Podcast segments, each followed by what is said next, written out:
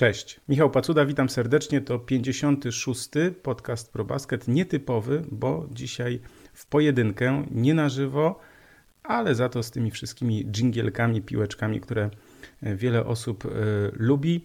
Z powodów e, osobistych Krzysiek dzisiaj po prostu nie mógł nagrywać. E, sytuacja była dość nagła, więc postanowiliśmy po prostu, że ten podcast odbędzie się w takiej formie, że ja po prostu nagram go w pojedynkę, ponieważ no niestety w tym tygodniu nie moglibyśmy się e, spotkać e, w inny dzień. A więc tak, ja spróbuję Wam opowiedzieć, co się dzieje w NBA, troszkę podsumować te ostatnie e, dni, co było takiego najciekawszego, na co zwróciłem uwagę. I podzielę się też tym, co udało mi się gdzieś obejrzeć, usłyszeć, zanotować. Więc trochę więcej dzisiaj spróbuję powiedzieć o Boston Celtics, o Cleveland Cavaliers, no i oczywiście, no bo to drużyna, o której mówimy zawsze, ale też y, nie ukrywam, że wiem, że wiele osób to po prostu interesuje, a więc Los Angeles Lakers. Zapraszam.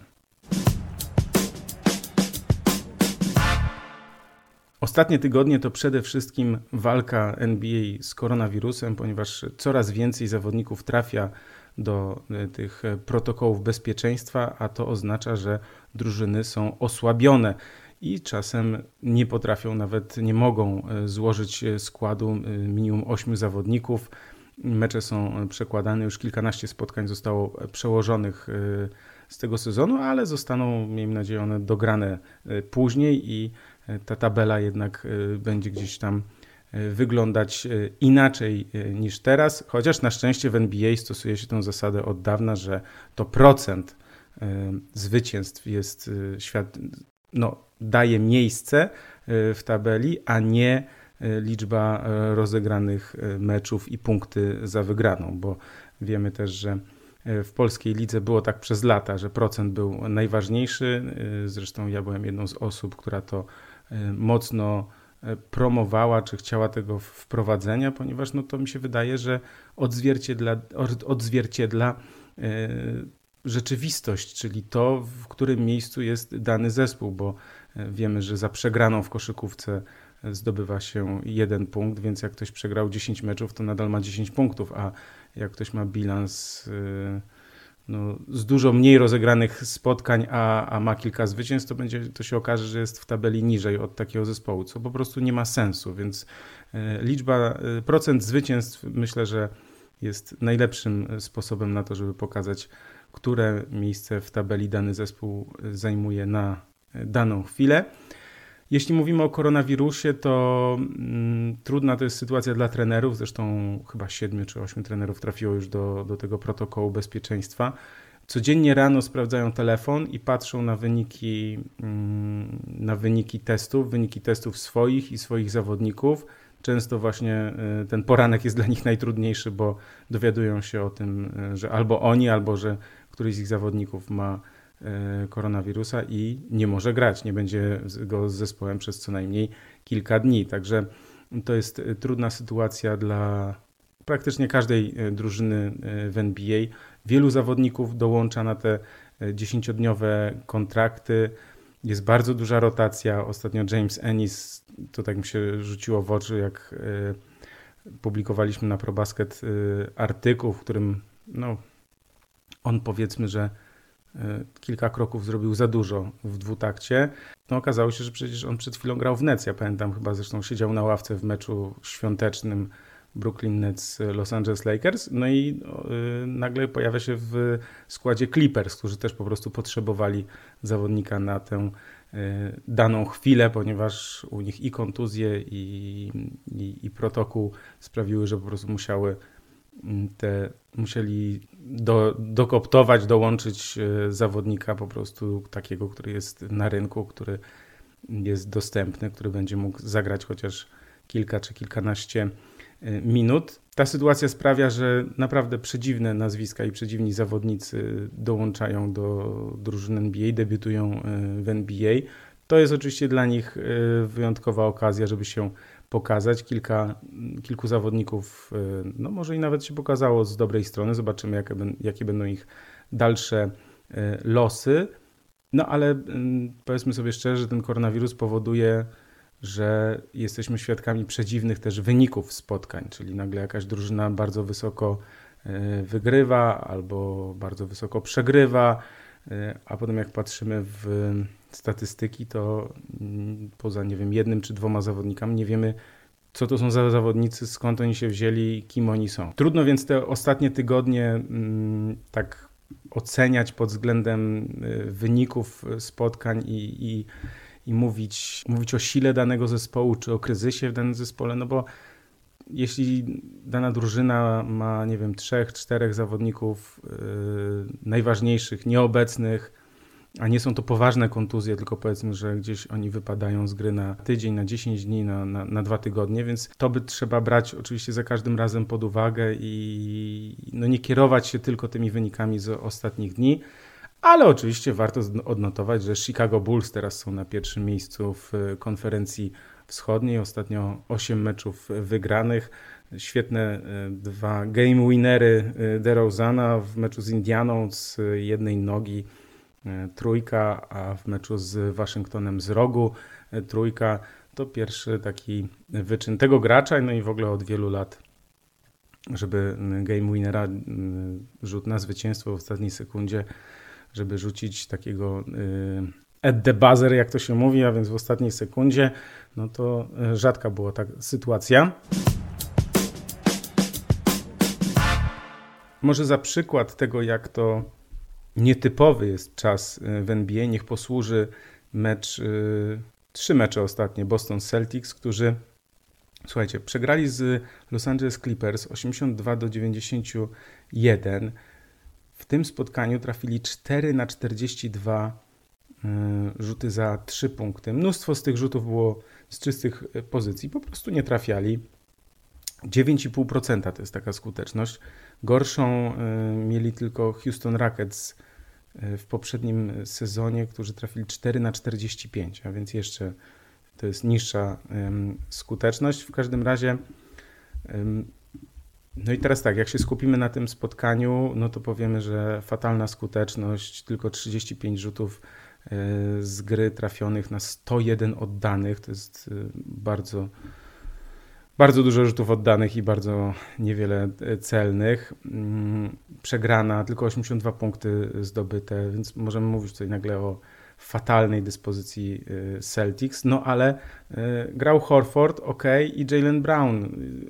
Josh Richardson wyszedł z ławki, ale tak to to też grali zawodnicy, którzy normalnie by tylu minut nie spędzili na boisku. Natomiast w kolejnym meczu Boston Celtics po tym jak wrócił Marcus Smart, wygrali z Phoenix Suns 123 do 108, a w kolejnym jeszcze wygrali po dogrywce z Orlando Magic 116 do 111 i Jalen Brown zdobył 50 punktów.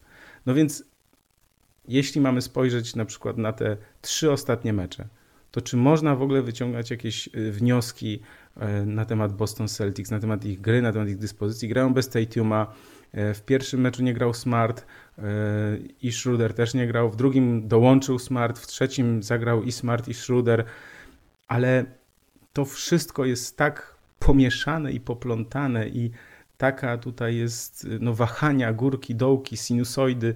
Można tutaj to w różny sposób nazywać, ale rzeczywiście, czy na podstawie tych spotkań można wyciągać jakieś konkretne wnioski? Można wyciągać na podstawie całego sezonu i tej, nazwijmy to, chemii w zespole, prawda? Więc jakby tutaj te, te ostatnie dwa tygodnie myślę, że, że są bardzo trudne. Mm, bardzo trudne pod względem tego, żeby, żeby tak móc ocenić y, grę, ocenić wyniki, bo czym innym są, jest potencjał, czym innym jest, są po prostu twarde wyniki, no bo jak widzimy, także w Phoenix Suns zdarzają się wpadki, no ale oni też raz mają kilku zawodników e, ze swojego podstawowego składu dostępnych, potem nie, więc jakby bardzo dużo tutaj jest tych, e, tego, tych zawirowań, zamieszania, więc myślę, że nie ma co analizować poszczególnych spotkań ostatnich drużyn, e,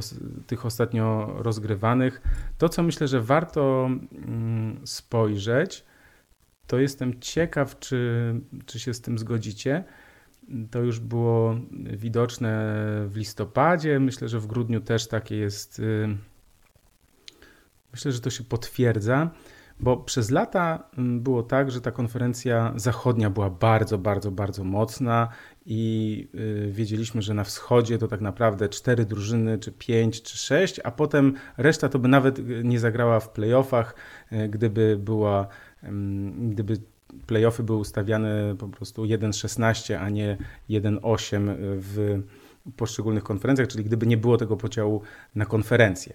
Natomiast teraz mamy taką sytuację, że to na wschodzie jest y, więcej zespołów, które wydają się być mocniejsze, gdzie jest po prostu 12 drużyn no, walczących o te playoffy i play-iny, prawda? Natomiast na zachodzie już tak to nie wygląda tak jak kiedyś. To znaczy, że na tym, w tym dole tabeli są i Houston Rockets, i New Orleans Pelicans, i Oklahoma City Thunder, i Portland Trail Blazers, którzy, okej, okay, Damian Lillard znów yy, miał taki moment, kiedy grał bardzo dobrze, no ale ta drużyna, tej drużynie będzie bardzo trudno yy, awansować do, do playoffów są San Antonio Spurs, są Sacramento Kings, no i dobra, powiedzmy, że to dziewiąte miejsce Minnesoty, bo Minnesota gdzieś tam chce się przebijać wyżej, ale rzeczywiście y, na wschodzie to tak, tak naprawdę tylko Orlando i Detroit. No i teraz Indiana, która decyduje się na przebudowę. No dobrze ale że na tym wschodzie jest więcej zespołów takich silnych, które chcą, mocniejszych, które chcą walczyć o, o playoffy i które mogą, mogą próbować e, namieszać. Więc e, to jest e, ciekawa sytuacja, myślę, że warta odnotowania i warto zobaczyć, czy w tych kolejnych tygodniach i miesiącach to się będzie wzmacniać, czy też jednak się to odwróci i nadal Zachód będzie mocniejszy. Mi się wydaje, że to jest ta zmiana, że w tym sezonie ten wschód ma więcej zespołów, które chcą walczyć o playoffy, które są silniejsze. Po prostu ta tabela mocnych drużyn, nie wiem, lista mocnych drużyn jest po prostu dłuższa w tym roku na wschodzie. Jeszcze słowo odnośnie e, sezonu zasadniczego NBA i jeśli ktoś zastanawia się, czemu NBA nie przerwie sezonu, jest bardzo prosta odpowiedź. Nawet jeśli e, sezon zostanie teraz przerwany, zawieszony, oczywiście wiadomo, ogromne pieniądze, ogromne straty finansowe to jest jedno, dlatego te mecze są, chce, chce, znaczy NBA robi wszystko, żeby te mecze były rozgrywane, a nie przekładane lub na przykład zawieszone, czyli sezon na przykład byśmy skrócili o, o, o kilka spotkań. To jest jedna kwestia, to są ogromne pieniądze, ale druga rzecz, i tu jest to jest dosyć ważna kwestia. W sensie myślę, że, że taka, którą no, trzeba przyznać trochę racji, dlaczego NBA nie przerywa sezonu. No bo jaką mamy gwarancję, że za dwa tygodnie nie będzie mm, takiej sytuacji, jak jest teraz?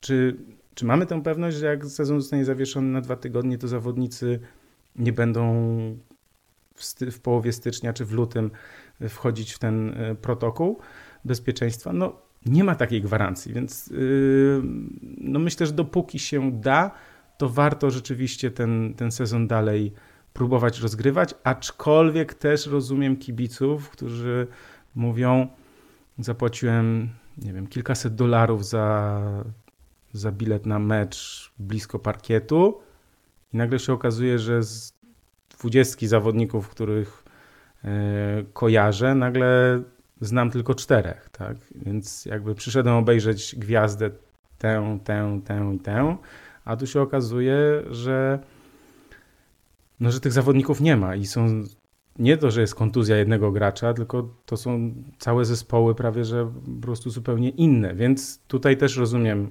kibiców, którzy mogą mieć e, o to e, pretensje, natomiast też myślę, że warto zwrócić e, uwagę na ten temat czyli na tę dyskusję, czy zawieszać sezon, czy nie, to z jednej strony można by to zrobić, żeby po prostu nie traciły, żeby drużyny nie traciły swoich liderów, a z drugiej strony no nie ma pewności, że, że ta sytuacja będzie inna za dwa czy trzy tygodnie. Więc nie wiem, no NBA tam pracują, e, jak to zawsze mówimy z Krzyśkiem, wiele mądrych głów tam mądrzejszych od nas pracuje i podejmuje często bardzo dobre decyzje, mądre, przemyślane, przeanalizowane.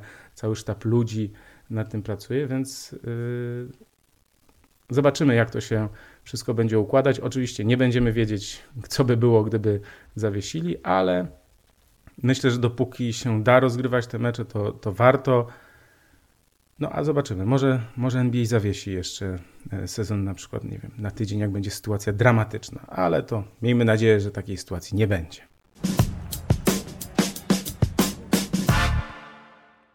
Porozmawiajmy teraz o Boston Celtics, bo też dostałem kilka wiadomości e, od kilku osób, które no, więcej oglądają meczów Celtics ode mnie i pewnie e, wiedzą e, więcej, ale chciały troszkę porozmawiać na ten temat, żeby, żebyśmy my z Krzyśkiem poruszyli kwestię Celtics, co tam się dzieje i co mogliby Celtics zrobić, bo przypomnijmy, że to jest zespół, który grał jeszcze niedawno w finale konferencji wschodniej. Wydawało się, że zaraz będzie e, tutaj jednym z liderów e, w ogóle wschodu, po czym no, ten e, spadek formy, nazwijmy to, całej drużyny był dość wyraźny. I także w tym sezonie Celtics mają spore problemy, teraz mają bilans 18-19, a więc poniżej tych 50% zajmują dziewiąte miejsce, ale to i tak to i tak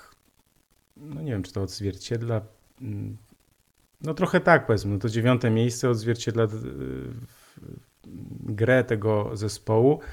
Trzeba oczywiście wspomnieć, że Jason Tatum miał bardzo słaby początek e, tego sezonu, bo rzucał w ogóle poniżej 40%. E, w grudniu znacznie lepiej, bo już 40 e, prawie 6% i ta średnia punktów 28 prawie, więc no Tatum rozegrał kilka znakomitych spotkań, ale znów trafił do protokołu.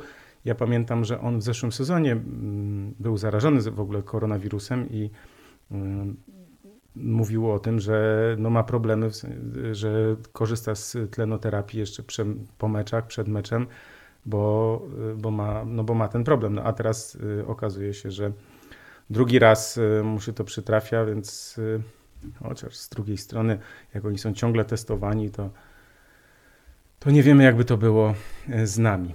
No ale wróćmy do, do Celtics.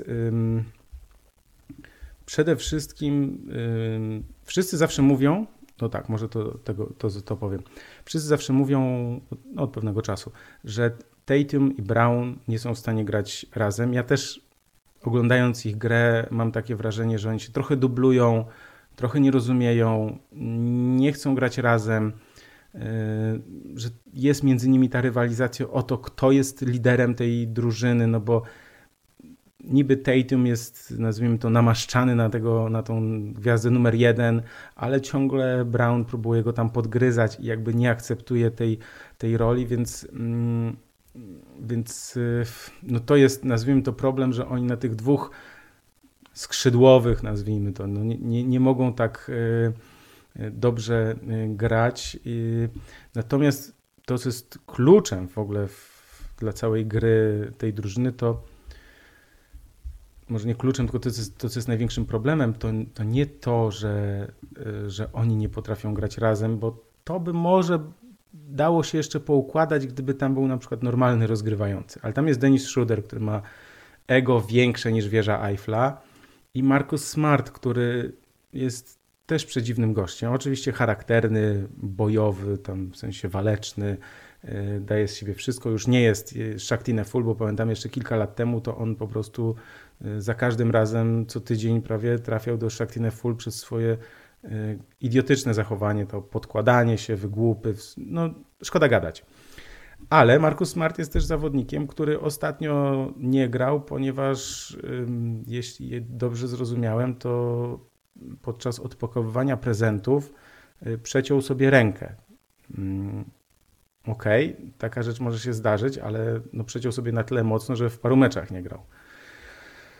No już pozostawiam to trochę bez komentarza, ale też warto przypomnieć, że on już kiedyś nie grał z powodu kontuzji dłoni, ponieważ y, uderzył ręką w lustro. No więc niech to już powiedzmy, że narysuje pewien szkic czy obraz tego, tego zawodnika. Do tego jest e, Schroeder.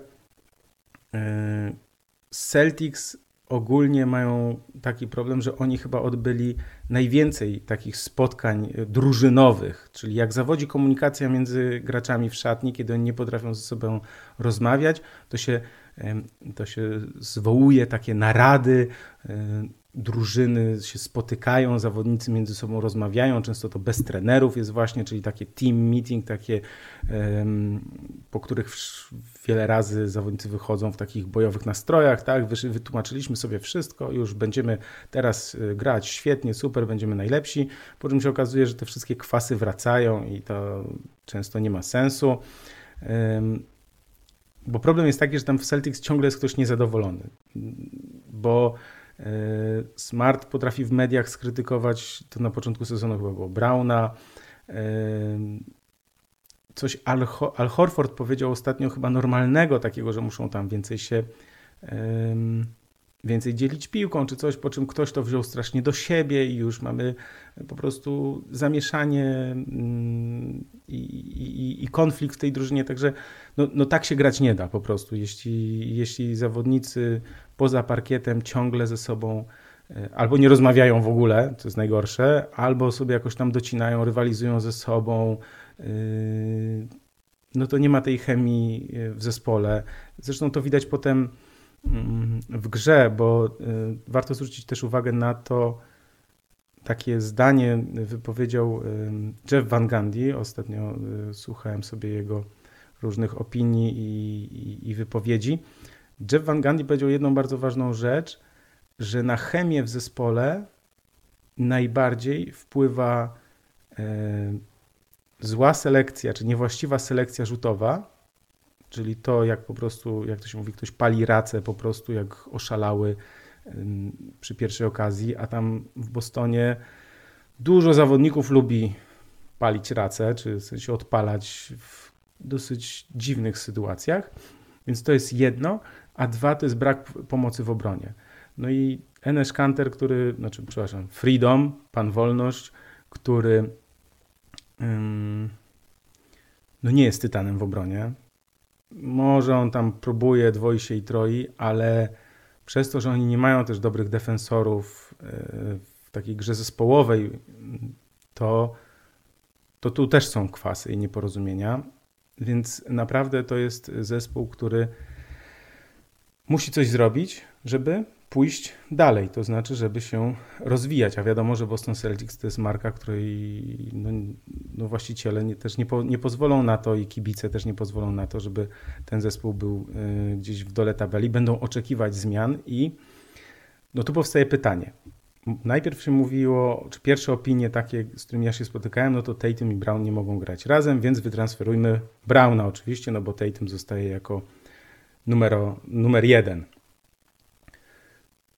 Tylko teraz jest tak, że za Brauna, ok, można próbować, yy, próbować kogoś pozyskać, tylko że sytuacja z, też z powodu koronawirusa to sprawiła, że wszystkie zespoły no, skupiają się tu i teraz y, tym, co jest, czyli każdy no, musi pilnować, żeby mieć tych ośmiu zawodników, żeby e, móc rozgrywać kolejne mecze i te transfery w ogóle no, poszły, zeszły na drugi plan. Oczywiście kluby ze sobą rozmawiają. Rajon Rondo e, powędrował do Cleveland Cavaliers, bo, mm, bo tam niestety kontuzji nabawił się Ricky Rubio.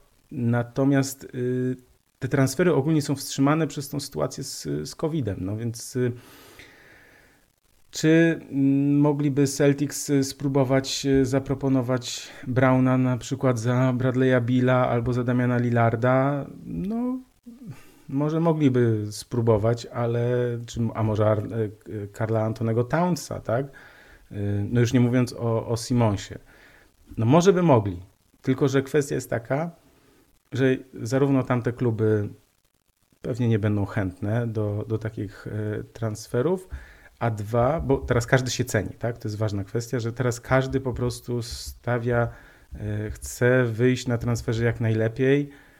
Mm, No ale to wiadomo, bardzo trudno jest to taki transfer, żeby to było win-win, nie wiem, po 50% dla, dla każdej e, z drużyn. Zawsze gdzieś ktoś korzysta e, bardziej, a ktoś mniej. Czasem to jest tak, że to jest odłożone w czasie i dopiero po pewnym czasie można to ocenić. No ale jednak wiadomo, że oddając Browna, no to, to Celtics y, chcieliby kogoś pozyskać, no też nazwijmy to stopu, tak, czyli z tych, y, z tych zawodników y, no, gwiazd ligi po prostu.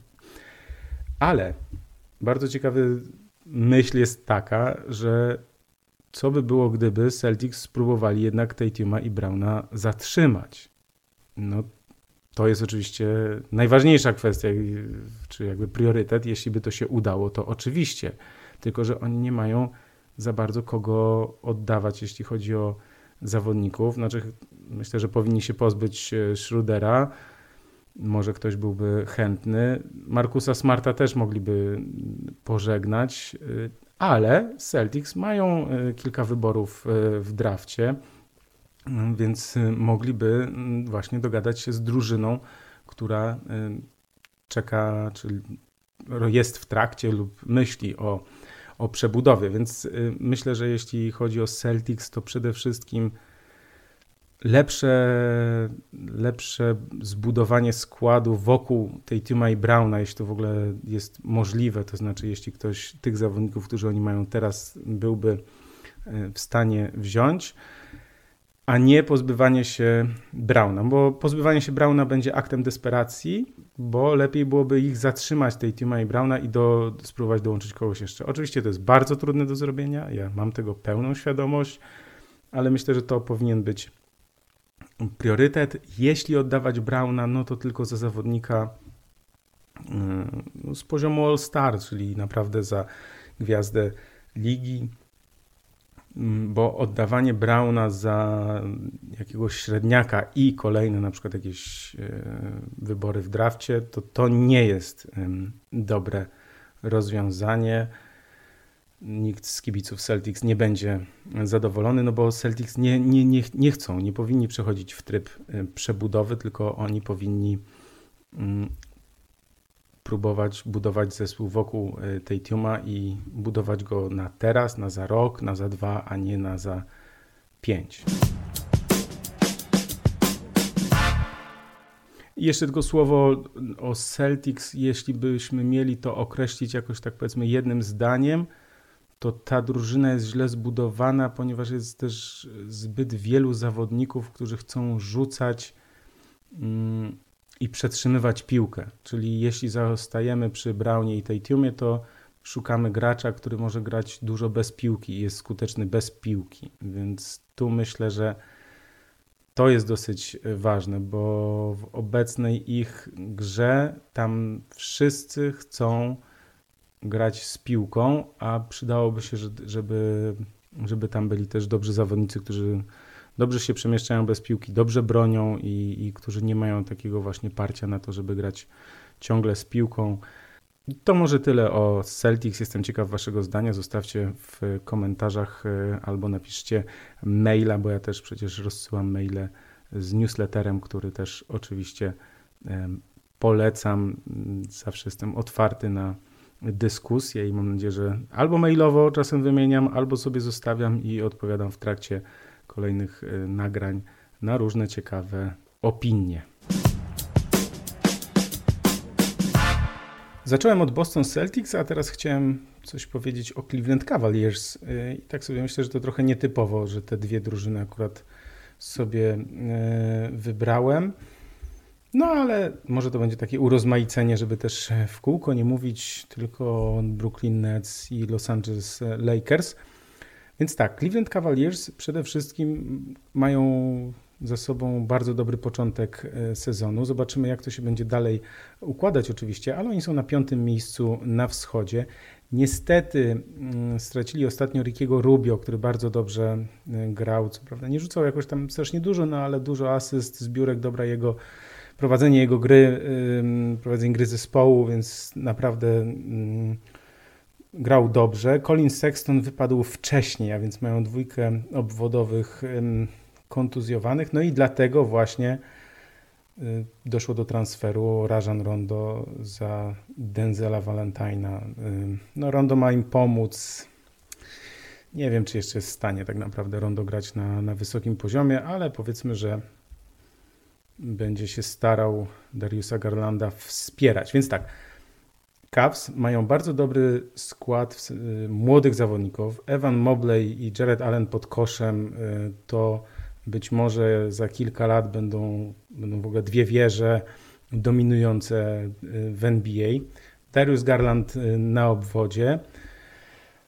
Laurie Markanen, ja jestem jego fanem. Zawsze byłem, no powiedzmy, że od czasów meczów reprezentacji Polski z Finlandią byłem pod wrażeniem jego możliwości, jego gry i uważałem, że jest w stanie w NBA, no może nie wiem, czy powtórzyć Dirka, karierę Dirka Nowickiego, bo to, to byłaby chyba przesada, no ale wejść na taki wyższy poziom, to znaczy być podstawowym zawodnikiem niezłej e, drużyny. W Chicago to e, nie wyszło, było tam trochę problemów, myślę, że różnych, to znaczy, że czasem, czasem musi się coś poukładać, czasem musi być no nie tylko chemia w drużynie, ale też yy, i oczywiście nie tylko brak kontuzji, bo pamiętamy, że no jednak Markanen w każdym z sezonów opuszczał po 20-30 spotkań, więc to jednak też jest sporo, ale yy, trzeba być czasem, czasem trzeba mieć szczęście i być w odpowiednim miejscu, w odpowiednim czasie i czasem też wszystkie rzeczy muszą po prostu zagrać na naszą korzyść. Z Markanenem moim zdaniem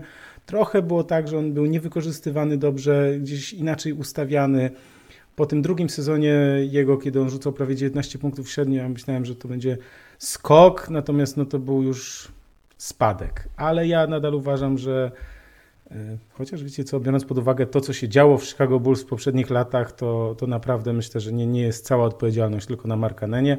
W każdym razie on gra w Cleveland e, całkiem, całkiem nieźle, sporo minut, więc e, to warto zauważyć. Ciekawa rzecz. Cleveland Cavaliers przedłużyli kontrakt z y, trenerem Bickerstaffem i to jest pierwsze przedłużenie kontraktu od 2008 roku, kiedy Mike Brown y, podpisał przedłużenie mm, umowy.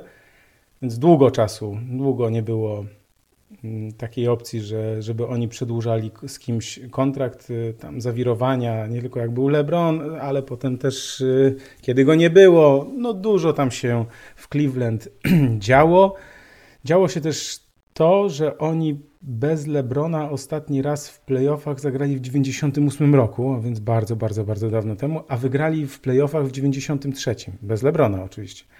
Więc y, to są takie y, ciekawostki, ale myślę, że warto, warto na nie zwrócić uwagę, bo to jest zespół, który no po odejściu Lebrona Jamesa, no wiadomo, że był gdzieś w tym dole tabeli i nagle się okazało, że te kilka transferów bardzo i wyborów w drafcie, bardzo udanych, korzystnych dla nich i teraz są tu, gdzie są, tak? Czyli są na piątym miejscu na wschodzie, mają bardzo duże szanse na grę w playoffach, bo to nie chodzi o to tylko, że oni tu są i zaraz mogą spać, ale oni tu są i nadal grają dobrze, więc to jest myślę, że kluczowe i, i ważne.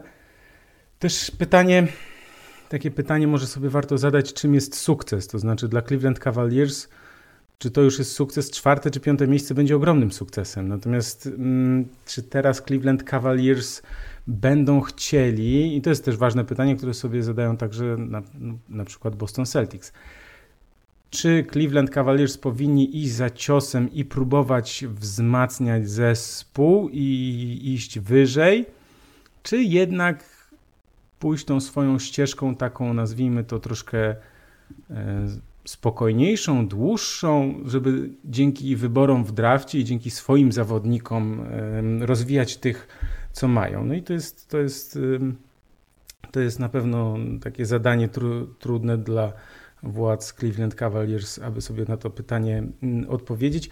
To, co myślę, że mi się podoba też w Cleveland, że okej, okay, Kevin Love, wiadomo, przed tym sezonem no, mówiło się, że to już nikt go nie będzie chciał i skończy jak John Wall w Houston Rockets, czyli po prostu na ławce, albo Al Horford w Thunder.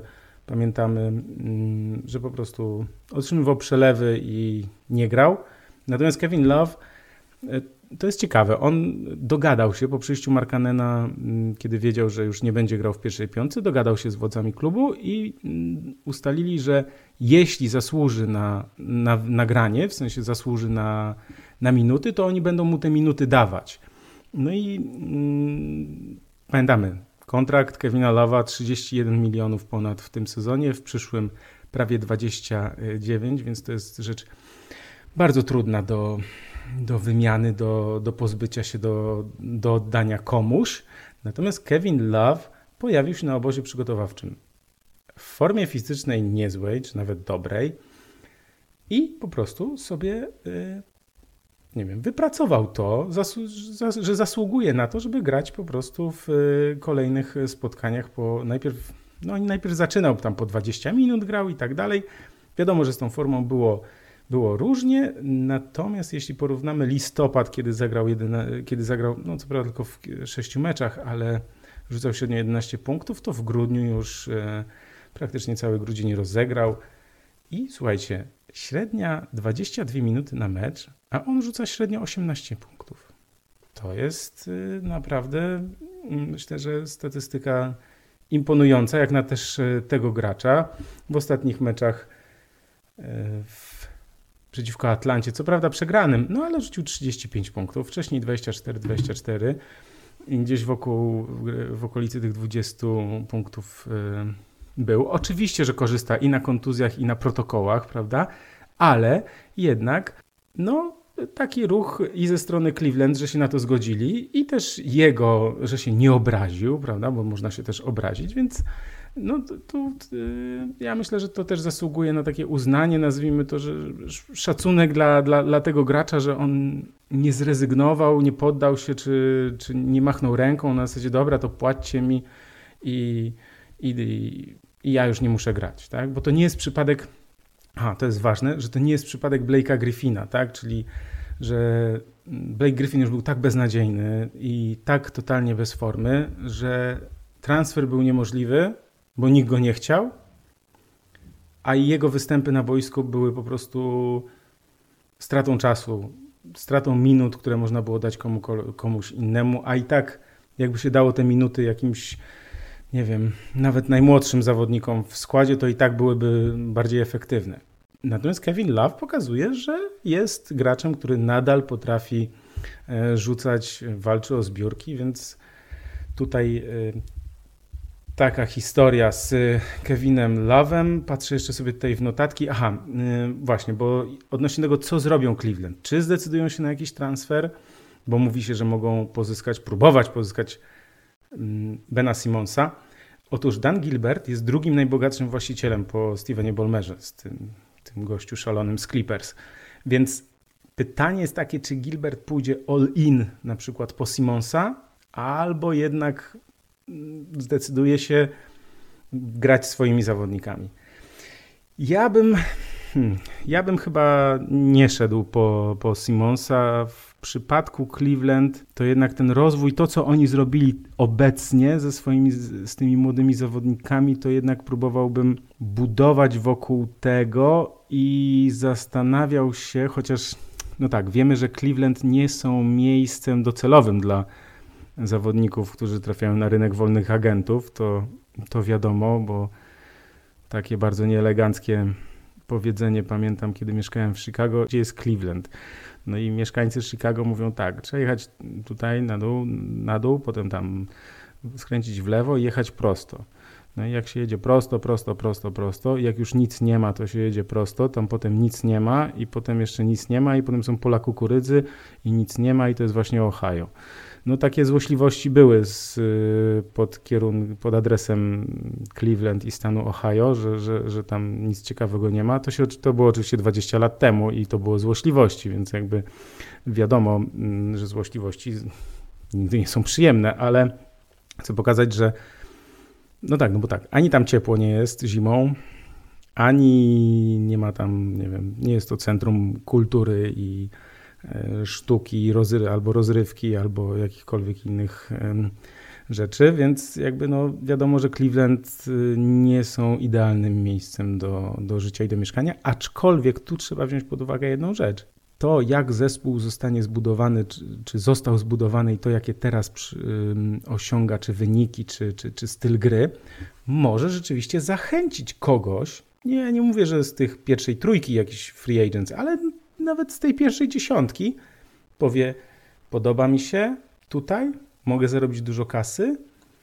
I tak latem mieszkam w Los Angeles albo na Florydzie przeżyje w sensie w, w zimnej w, zimą, w, zimą, kiedy jest zimno. Natomiast pod, ważne jest dla mnie to, że na przykład ten zespół wygląda tak i tak, ma taką kulturę grania, że trener Bickerstaff i nowi zawodnicy po prostu pokazują zupełnie nowy, nowe oblicze klubu, które y, komuś się może spodobać. I ja bym naprawdę tego nie wykluczał.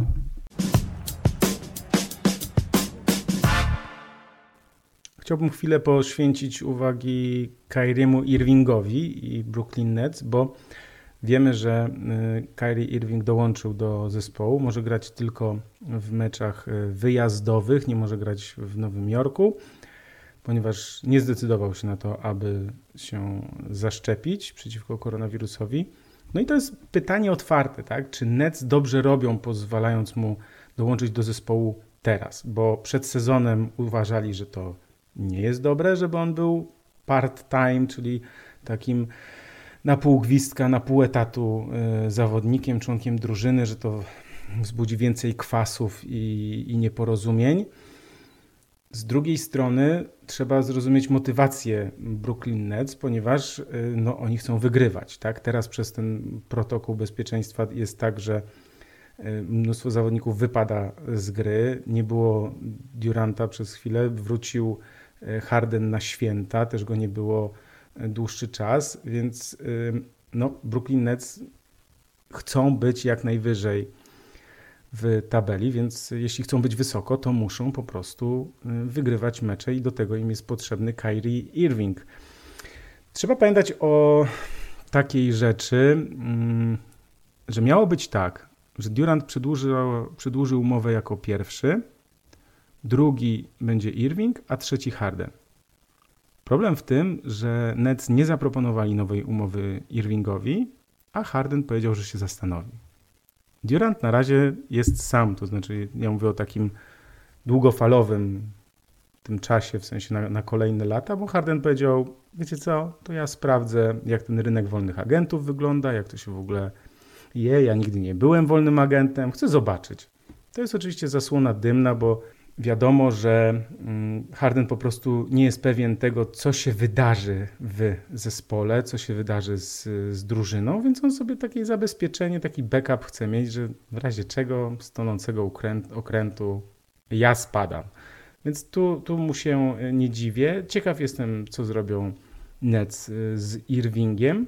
No bo powiedzmy sobie szczerze, no, że Nets nie mogą sobie pozwolić na to, aby stracić latem zarówno Irvinga, jak i Hardena, bo nie po to przychodził Durant z Irvingiem, nie po to oni ściągnęli Hardena, żeby teraz dwóch y, z tej trójki sobie gdzieś poszło gdzie indziej, więc to jest bardzo duży problem dla Brooklyn Nets. jestem bardzo ciekaw, jak go y, władze klubu rozwiążą, czy jak to wszystko e, rozegrają. Wiem, że Irving ma wrócić w środę na meczu w Indianapolis, czyli w meczu przeciwko Pacers. Myślę, że presja będzie mniejsza oczywiście na Durancie i na Hardenie, aczkolwiek ja nie wiem, czy tam po stronie Hardena nie jest tak, że trochę, trochę będzie jeszcze bardziej zmotywowany, żeby, żeby pokazać, że jest ważniejszym zawodnikiem, że na pewno będzie mu łatwiej, jak Irving będzie na boisku, będzie skupiał też obronę wokół siebie, ale mnie to zastanawia. To znaczy, Harden gdzieś tam troszkę coś czasem gdzieś wspomniał, albo to było tak niedomówione, że, że, jego, że jemu brakuje, tak? W, że ta presja, znaczy, że obrońcy są na nim, to było zawsze na początku sezonu, więc może to było tak podyktowane tym, że rzeczywiście, że, że Hardenowi nie, nie szło po prostu, że zmiana przepisów i sędziowie, którzy nie gwizdali, że to było takie no, dla niego trudne. Aczkolwiek ja nie wiem, ja jestem ciekaw, jak to, jak to się wszystko ułoży, jaka to będzie chemia między nimi, bo po takim numerze, który wyciął Irving swojemu zespołowi, czyli on stawiający siebie i swoje, nawet, no nawet to nie są nawet przekonania, bo on nie jest, bo trzeba powiedzieć sobie jedno, on nie jest antyszczepionkowcem, on nie jest taką osobą, która chodzi nam na, na protesty i, i, nie wiem, uważa, że to jest w ogóle tam jakieś największe zło. Nie, on, on trochę tak z przekory, że dlaczego wszyscy muszą, a, a ja nie chcę. I co mi zrobicie? I to jest takie. Z jednej strony oczywiście ma do tego prawo, a z drugiej strony też takie egoistyczne, dziecinne, narcystyczne, że on tak myśli tylko o sobie, że, że nie bierze pod uwagę nie wiem, kolegów z drużyny, całego zespołu, klubu, właściciela, że nie, że, że on jak nie musi, znaczy dlaczego, mam, dlaczego on ma musieć, skoro nie, może, że jakby nie bierze pod uwagę innych, innych osób, bo on nie twierdzi, że że szczepionka to jest jakieś zło, czy... Znaczy ja nigdy takiego czegoś nie, nie, nie, nie odczytałem z tego, co mówił. On nigdy nie powiedział, nie miał skrajnej opinii. On to, to było tylko takie taka gra, mm, ja to nazywam trochę taka przeintelektualizowana, to znaczy on jest takim chłopakiem, który przeczytał trzy książki i uważa, że no to teraz poziom dyskusji to ogólnie dajcie mi tu profesorów Harvarda, bo, bo ja tam przeczytałem trzy książki na, na jakiś temat i, i teraz już mogę z nimi dyskutować. No, bardziej zadać pytanie możesz, no, w sensie niż, niż, niż mieć oczekiwania, że, że Twoje zdanie będzie równoznaczne, czy, czy tak samo. Tak samo, nie wiem, że ta opinia będzie miała taką samą wartość, jeśli u kogoś jest to na podstawie, nie wiem, wielu lat doświadczeń, pracy i, i, i wiedzy, a w, a w przeciwieństwie do książek. Więc jakby Tutaj dla mnie Irving, no, no, to jego zachowanie nie było poważne. Czy to stawia Nets w trudnej sytuacji? No nie wiem, no może lepiej, że to robią teraz, niż mieliby to zrobić w kwietniu. No tak powiem, może. Unikając też jakby odpowiedzi, że może to lepiej teraz niż, niż w kwietniu, bo, bo w kwietniu to rzeczywiście już no, mogłoby być więcej kwasów i, i, i to byłoby dziwne. No teraz, no Niech on gra, niech oni wygrywają, niech on rzuca po 30 albo 40 punktów i zobaczymy. Zobaczymy. Mnie ciekawi właśnie to, jak, jak Durant i jak Harden, jak trener nasz Nash będzie mm, się wypowiadał, jaki tam będzie między nimi, jaka będzie między nimi właśnie tak zwana chemia. Warto zwracać uwagę właśnie na ten body language, czyli to, jak zawodnicy, jaki mają do siebie stosunek, jakie są między nimi relacje właśnie na boisku. Zobaczymy. Jestem bardzo ciekaw. Przejdźmy do mojego ulubionego tematu, bo mm, po ostatnim nagraniu dostałem też kilka wiadomości, że y, widać, że się lubię pastwić nad Los Angeles Lakers. To nieprawda. Ja bardzo lubię LeBrona Jamesa i szanuję i też go bardzo szanuję za to, co robi poza parkietem, że zabiera głos w ważnych, moim zdaniem, y, tematach. Natomiast y, no ja ostatnio powiedziałem o Los Angeles Lakers, po prostu powiedziałem to, co myślę, to, co widzę, tak? bo to, y, to nie jest tak, że ja szukam czegoś, żeby się tutaj po, nie wiem, ponabijać albo pozłościć, ale no nie, no po prostu dużo osób chce mieć informacje o Los Angeles Lakers, więc ja też naturalnie y, troszkę ich meczów oglądam, gdzieś sobie słucham różnych podcastów y, czy, czy, czy audycji telewizyjnych, programów i wyciągam wnioski. I kilka takich, y, poza tym, że nie da się ich oglądać, jakby podtrzymuję to. Podtrzymuję niestety, przykro mi. Uważam, że cały czas Los Angeles Lakers nie da się oglądać w tym sensie, że po prostu jest mnóstwo innych drużyn, których oglądanie jest po prostu przyjemnością, a Lakers nie. Ja niestety z, z całą moją miłością do Russella Westbrooka, z, yy, ponieważ ja uwielbiałem, jak grał w Thunder, to uwielbiałem jego mega dynamiczne wejścia, to jak potrafił po prostu zniszczyć yy, rywali. Do dziś pamiętam taką akcję z meczu z, w Detroit z yy, Pistons, yy, kiedy on tam po prostu przeleciał przez całe boisko i tak zapakował, że po prostu szczęka, e, szczęka mi opadła. No ale jakby dzisiaj Russell Westbrook nie jest tym zawodnikiem, który był kiedyś i bardzo też taką ważną kwestię Zach Lowe poruszył. Według niego Russell Westbrook nie jest super gwiazdą. To znaczy jest gwiazdą ze względu na nazwisko i dotychczasowe osiągnięcia, tak samo jak Carmelo Antony, ale Russell Westbrook nie jest już zawodnikiem, który, którego można stawiać nie wiem, w pierwszej dziesiątce, czy w pierwszej nawet piętnastce najlepszych zawodników w NBA.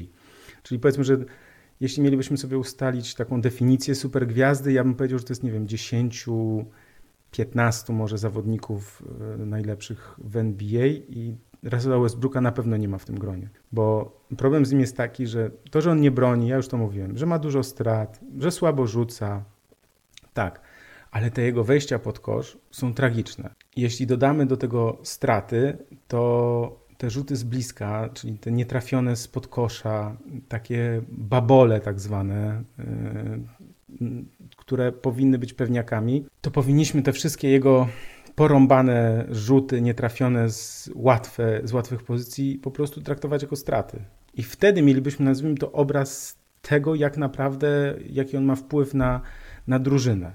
Bo to, że ma tych tam strat dużo, to wiadomo, natomiast też te straty, czyli niecelny rzut z łatwej pozycji, czy wejść, nieudane wejście pod kosz, kiedy jest zbiórka wysokiego, gracze z obwodu już ruszają do kontry, to jest praktycznie tak jak strata. Znaczy może przynieść y, skutek taki jak y, strata, czyli po prostu kontra drużyny przeciwnej, czyli akcja za cztery punkty, bo ja nie rzuciłem za dwa, a jeszcze dwa żeśmy stracili.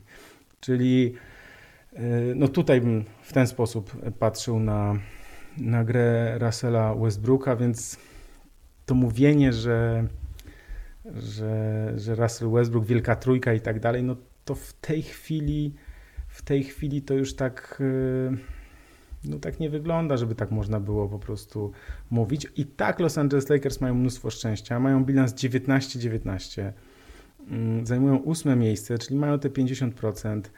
Niewiele im brakuje, żeby y, na to miejsce piąte na przykład wskoczyć, więc naprawdę Lakers i tak są w uprzywilejowanej pozycji, ale jest jeden problem. Los Angeles Lakers mają jeden z najtrudniejszych teraz terminarzy w całej NBA. Tak jak Cleveland i Miami mają jeden z najłatwiejszych, tak Lakers mają teraz jeden z najtrudniejszych, bo czeka ich mnóstwo spotkań wyjazdowych i mnóstwo meczów z mocnymi zespołami. Więc yy, no zobaczymy, jak to, jak to im się, że tak powiem, jak to, jak to się potoczy, bo Wszyscy też mówili o rewelacyjnej grze LeBrona Jamesa, kiedy on tam rzucał ponad, po ponad 30 punktów, tylko oni przegrali 5 meczów z rzędu i to były mecze z. Dobra. Z Chicago i z Phoenix ok, ale z Minnesotą, y, San Antonio u siebie dostali różnicą 28 punktów. Potem na święta z Brooklyn Nets, gdzie James Harden ich tam w pojedynkę po prostu przejechał się po nich jak chciał. Następnie był mecz w Houston i wygrali z Houston Rockets. Słuchajcie, wygrali z jedną z najsłabszych drużyn w NBA, a tu po prostu ym, zachwyty gdzieś tam w amerykańskich mediach, że no tutaj LeBron James 32 punkty, grał na centrze i, i, i wielka wygrana z Houston Rockets. Wielka wygrana z jedną z najsłabszych drużyn, więc okej. Okay Dzień później grali z Memphis, przegrali, no i teraz ostatnio, ok, dobra, wygrali z Portland i z Minnesotą, tylko że Minnesota i bez Russella i bez Antonego Townsa, więc jakby no też bez przesady. Ja rozumiem, że Los Angeles Lakers mieli problemy e, z kontuzjami i z protokołem. To jest prawda. No ale wszystkie zespoły mają ten problem, czyli jakby to się troszkę, nazwijmy to, wyrównuje. Warto też przypomnieć, że za każdym razem mieli dostępnych dwóch graczy z tej trójki najlepszych, czyli albo Westbrook był i Davis był, albo LeBron grał e, razem z Westbrookiem. Rzeczywiście te problemy ze składem mieli w stosunku do innych zawodników przede wszystkim, bo niż, niż te gwiazdy, bo powiedzmy, dobra, zawsze był albo Davis, albo albo Davis z Westbrookiem, albo Westbrook z LeBronem, ale w tym ustawieniu z innymi zawodnikami to jest e, bardzo trudne dla nich, bo słuchajcie, żadna piątka Lakers nie grała razem dłużej niż 53 minuty. Chodzi o pięciu tych samych zawodników na parkiecie w całym, w całym sezonie. Każdy inny zespół ma taką piątkę przynajmniej jedną, a większość ma ich dwie albo i trzy. Natomiast Los Angeles Lakers cały czas szukają tych różnych ustawień. Były te próby z Dwightem Howardem w pierwszej piątce, z DeAndre Jordanem w pierwszej piątce, z Antonem Davisem na centrze. Skończyło się na tym, że grają po prostu z Le Le Lebronem na, na centrze, bo, bo takim wychodzi z tych wszystkich magicznych y, notatek, że, y, no, że z Jordanem i z Howardem nie są w stanie nic grać. To znaczy, że po prostu y, to ustawienie z środkowym się nie sprawdza w ataku, zarówno w ataku, jak i w obronie. W obronie to jest dramat, bo oni też nie mają defensorów, bo Malik Monk jest mijany, bo Russell Westbrook odpuszcza po prostu wszystko, tylko leci na aferę, jak się da, to gdzieś tylko przechwyt, żeby statystyki sobie wykręcić. Jak jest przekazanie, to i Howard, i Jordan są za wolni, nie są w stanie nadążyć za, za swoimi y, zawodnikami, więc no, nie dziwmy się, że cały czas trwa tam kombinowanie i też nie dziwmy się, że Stanley Johnson, który przyszedł po prostu, kiedyś on, on tam grał w Detroit Pistons, taki, no, nie wiem czy dobry gracz, solidny. Natomiast on y, zagrał w tym meczu świątecznym. Dużo wiatru robi oczywiście, dużo zamieszania, ale on przynajmniej walczy i broni. Przynajmniej broni, bo problem na przykład Lakers z Carmelo Antonem jest taki, że on też już gra albo czwórka, albo piątka. Tylko, że no każdy zespół próbuje grać przeciwko niemu, albo środkowym, albo żeby było przekazanie, bo Carmelo Anton też już nie nadąża. Więc to jest problem Lakers, że no oni w tej, w tej obronie grają słabo, w ataku to też jest tak, że kurczę, że bazowanie na, na trójkach Lebrona, który nagle rzuca za trzy strasznie dużo i Westbrook, no nie wiem, czy można na nim polegać. Nie można za bardzo polegać na nim, więc oni tak nie mają nawet pomysłu trochę na ten, na ten atak. To, co się tam uda, to się uda, natomiast dużo jest takiego, ja bym tak powiedział brzydko, pałowania się. To znaczy, że, że LeBron James próbuje najpierw trochę wjeżdżać, natomiast potem widać, że już tego paliwa w baku jest coraz mniej, więc walimy trójkę. Trójka zdradziecka, ci co słuchają podcastów od dłuższego czasu wiedzą, znają moją opinię na ten temat. Trójka bywa zdradziecka, to znaczy, że może wpaść 20 na 30, a może wpaść 4 na 40. I opieranie swojej gry na rzutach z dystansu to nie jest najlepszy pomysł. Trzeba oczywiście pamiętać, że graczem, który miał napędzać grę tej drużyny, który miał dawać mnóstwo energii, jest Kendrick Nunn, który jeszcze w tym sezonie nie wystąpił, nie zagrał, bo leczy kontuzję. Pamiętamy go z meczów Y, z występów w Miami Heat, to bardzo dobry zawodnik, taki w sensie jedynka, y, typowy zawodnik grający pod siebie, dużo rzucający, zdobywający punkty, taki gracz, którego właśnie Lakers potrzebują. Oprócz tego trzeba pamiętać, że Taylor Horton Tucker grał zupełnie inaczej, dużo lepiej w zeszłym sezonie. Teraz miał kontuzję, i no gra, myślę, że to też jednak wynika z faktu, że więcej obrony się na nim skupia. I kiedy wcześniej byli czy Kentavius Caldwell-Pope, czy Alex Caruso, Kyle Kuzma, to on mógł być tym zawodnikiem, który w tym czasie takim rezerwowych wychodzi i zdobywa mnóstwo punktów. Natomiast teraz, kiedy on trochę, bo nie zawsze wychodzi w pierwszej piątce, ale awansował powiedzmy do statusu troszkę lepszego, to się okazuje, że już nie jest taki skuteczny.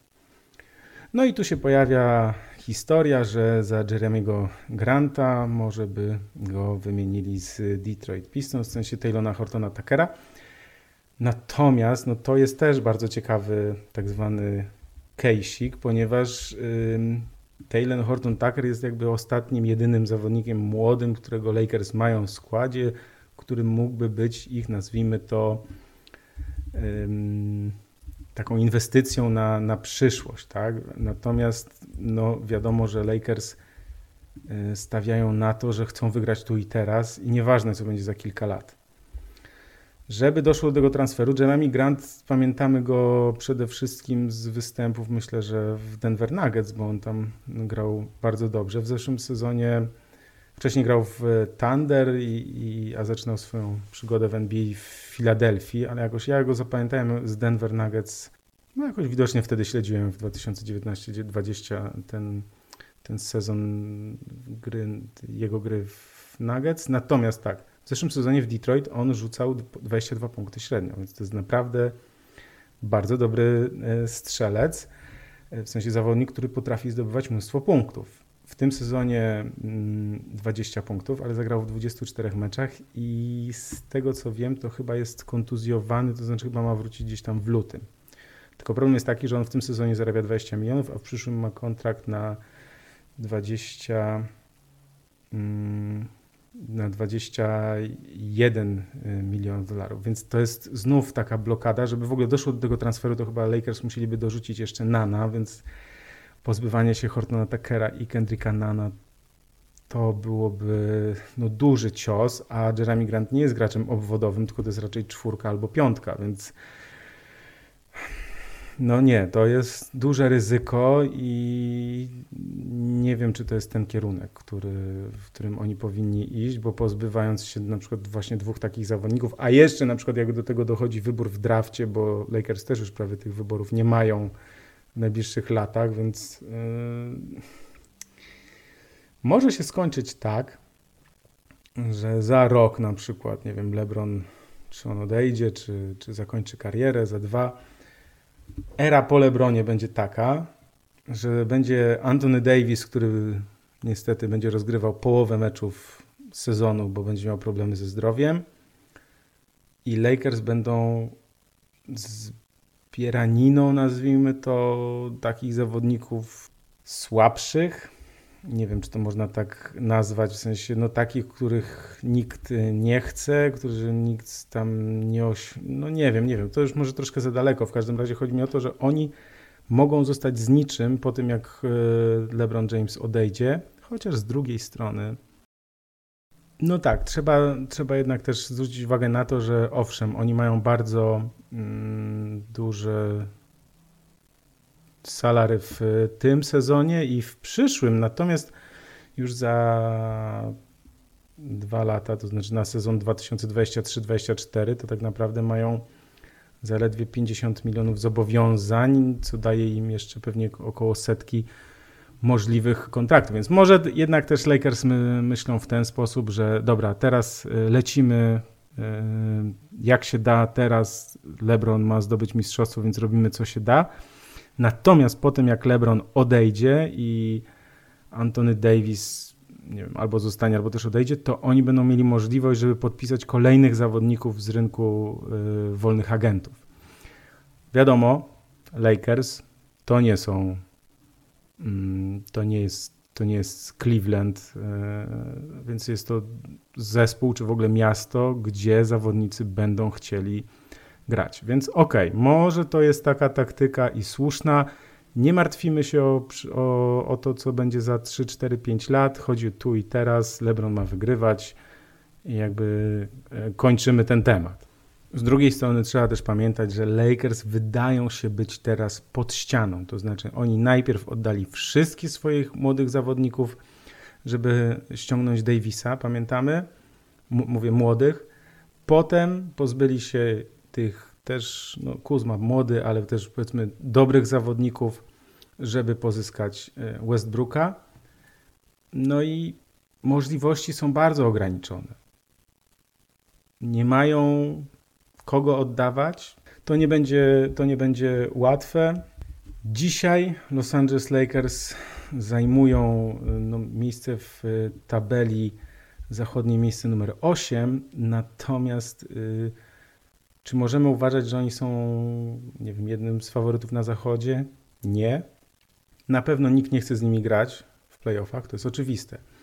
Natomiast musimy też pamiętać o tym, że patrzymy trochę na Los Angeles Lakers, przynajmniej ja tak patrzyłem do tej pory, że patrzymy na, na nich przez pryzmat zawodników, a raczej nazwisk graczy, którzy tam są w składzie, bo rzeczywiście, jakbyśmy, tak zwanym prime, moje ulubione słowo, spojrzeli na Carmelo Antonego, Dwighta Howarda, był do Rondo wcześniej, LeBron, Westbrook, jasne, wiadomo, to kiedyś byli super zawodnicy rewelacyjni. Natomiast Dwight Howard nie jest już tym, kim jest. DeAndre Jordan też już nie skacze po prostu tak, jak przecież kiedyś skakał niesamowicie, mimo że wcale nie jest jakimś starym gościem. Carmelo Antony, Russell Westbrook też, tak jak powiedziałem na początku, już nie jest tym, kim był mm, jeszcze za czasów gry w Oklahoma City Thunder.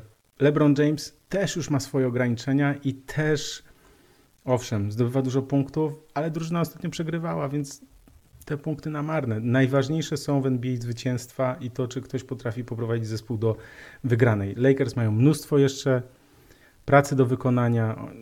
Ja wiem, że oni cały czas szukają dla siebie y, dobrych ustawień, ale to, to co dzisiaj prezentuje czy Golden State Warriors i Phoenix Suns i Utah Jazz na, na zachodzie, czy Chicago, Brooklyn, Milwaukee na wschodzie, to naprawdę to jest, to, to jest przepaść i jeszcze długość ławki rezerwowych. Golden State Warriors, długość ławki jest niesamowita i no bo to warto też zwrócić na to uwagę. Otto Porter y, i Nemanja Bielica. Słuchajcie, Bielica, wszyscy się z niego śmieją, śmiali się z niego w NBA przez lata, a to jest gość, który jakby poszedł do Lakers, to byłby trzy razy lepszy albo pięć razy lepszy od Howarda, i DeAndre Jordana i to trzeba było jego brać, a nie, a nie właśnie iść, iść w tym kierunku. No ale nazwiska, wiadomo i tak dalej. Także Golden State Warriors i Phoenix Suns i też Utah Jazz na, na zachodzie to myślę, że są faworyci i na wschodzie też trójka,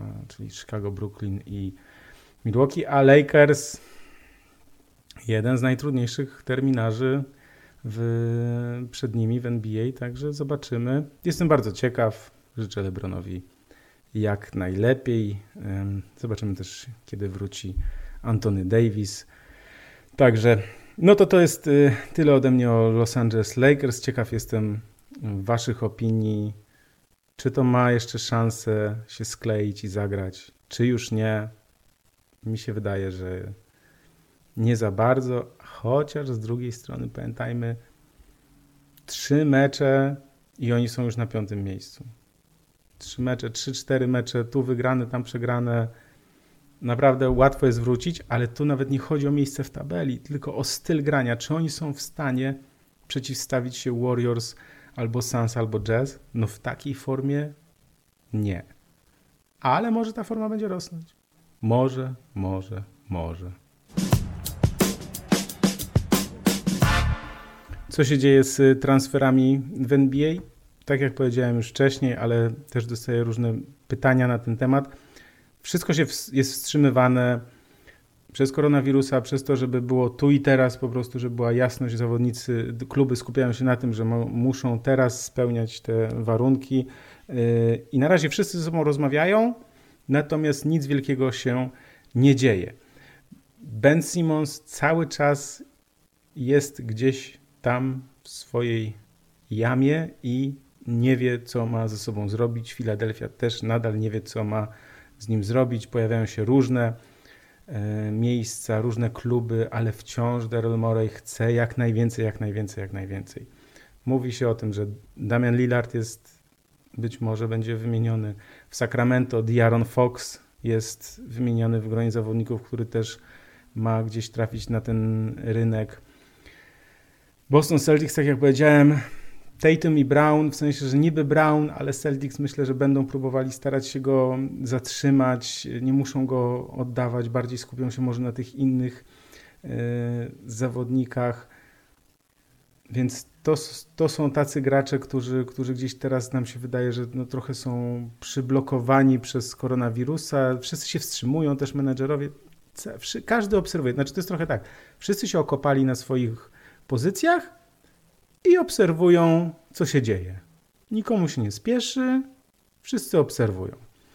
Zobaczymy. Zobaczymy, kto uruchomi tę, tę spiralę czy lawinę, czy w ogóle ona się w tym sezonie uruchomi. To mnie, to mnie bardzo ciekawi właśnie, jak to, jak to będzie, jak to będzie dalej e, wyglądać. Chciałem jeszcze mm, polecić kilka tekstów, y, które zostały w ostatnich dniach opublikowane na probasket.pl, ponieważ mamy taki tekst z polskiej ligi do NBA i tutaj można mm, przeczytać y, ilu koszykarzom udała się ta sztuka, bo co innego z NBA trafić do Polski, a co innego jednak z polskiej ligi pójść do NBA. Oczywiście najczęściej nie bezpośrednio, ale że po prostu ktoś kiedyś w naszej lidze grał. Damian Puchalski przygotował takie mm, zestawienie. Damian też pisze y, ciekawe teksty, y, takie podsumowania statystyczne w każdą niedzielę. To już dla takich osób wkręconych w statystyki. Ja też y, lubię czasem właśnie te rzeczy sobie mm, poczytać. Napisałem taki tekst, to za chwilę o nim będzie, bo najpierw chciałem polecić podsumowanie 2021 roku. Ja to napisałem wspólnie tutaj z kolegami z ProBasket siedem najważniejszych wydarzeń.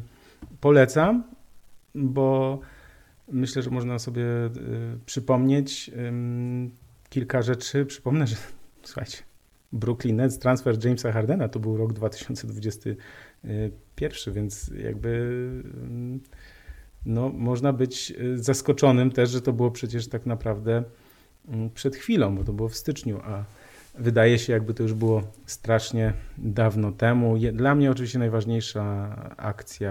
Ja wybrałem dwie. Blok Janisa na Ejtonie i ten Alejub e, w meczu z Phoenix e, z piątego meczu, mm, kiedy Janis dostał piękne podanie od Holiday'a. Po prostu tylko Janis był w stanie złapać tę piłkę i tak zapakować.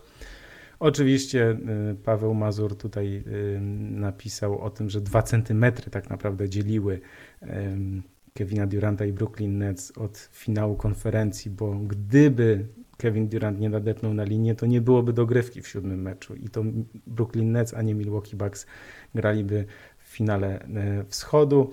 Oczywiście jest Max Kaczmarek o wstrzymanej karierze Zajona. Krzysiek Dziadek napisał o podaniu kończącym Simonsa, czyli to podanie, które skończyło, nazwijmy to, jego, jak na razie wstrzymało jego karierę, a Michał Kajzerek o Stefie Kerym, który został najlepszym strzelcem w historii za mm, trzy punkty. Mateusz Malinowski napisał o powrocie Phoenix Suns do playoffów po 11 latach. Ja tam potem jeszcze dodałem kilka ważnych e, wydarzeń, także serdecznie polecam. Tekst jest na ProBaskecie. Siedem najważniejszych wydarzeń w 2021 roku. I jest też jeden jeszcze tekst, który no, który pisałem z uśmiechem. On już ma, słuchajcie, 21 tysięcy odsłon. To jest strasznie dużo, bo przeważnie te nawet takie lepsze artykuły mają po 5, 6, 7, 8 tysięcy odsłon. Tu już ma 21 tysięcy, także dziękuję wszystkim, którzy już czytali. No, ale to taki trochę śmieszny tekst, y, no bo trochę puściłem wodze fantazji i napisałem o tym, że LeBron może być wytransferowany, że Clay może zostać MVP, że Marcin Gortat może wrócić do NBA, że Steph Curry trafi po prostu 15 albo 17 trójek w jednym meczu, bo, bo czemu by nie. Więc też polecam. Kilka z tych scenariuszy jest oczywiście totalnie odjechanych, kosmicznych i trochę też niepoważnych, a kilka jest, słuchajcie, czemu miałoby się nie spełnić, że na przykład Janis wsadzi piłkę do kosza z linii rzutów wolnych. Kiedyś to zrobił, tuż przed linią, to czemu miałby tego nie zrobić w czasie meczu e, z linii osobistych? Albo czemu na przykład miałoby tak się nie stać, że zarówno Lakers, jak i Clippers, a więc miasto Los Angeles, byłoby bez playoffów? Że żadna z tych drużyn nie awansuje do playoffów. To też się może zdarzyć. Wiadomo. No i oczywiście DeMar DeRozan wprowadza Chicago Bulls do wielkiego finału. To myślę, że wiele osób się zgodzi, że to jest najbardziej prawdopodobny scenariusz y, z tych, które tam opisałem, no ale polecam, bo to taka w formie, nazwijmy to, rozrywkowej, można sobie to y, poczytać. Dzisiaj dziękuję za uwagę. To był taki wyjątkowy podcast, który robiłem sam i nie jest on na żywo ze studia. My się spotkamy już z Krzyśkiem i też na żywo z Blaszaka, czyli z Blaszak Studio w czwartek 13 stycznia o godzinie 21 czwartek 13 o 21. Także zapraszam serdecznie, zachęcam, żeby gdzieś tam podrzucać nam e, różne tematy, albo na przykład, nie wiem, jeśli ktoś chciałby, ma jakąś polemikę ze mną czy z Krzyśkiem, też może nam napisać maila, tylko oczywiście w miłym, kulturalnym tonie, a my się odniesiemy, bo zawsze dyskusje. Ja prowadzę naprawdę z wieloma osobami e, mailowe dyskusje też o różnych e, właśnie zespołach, ale to są takie wymiany zdań w miłej, ciepłej atmosferze, a nie jakieś tam przekrzykiwania się czy,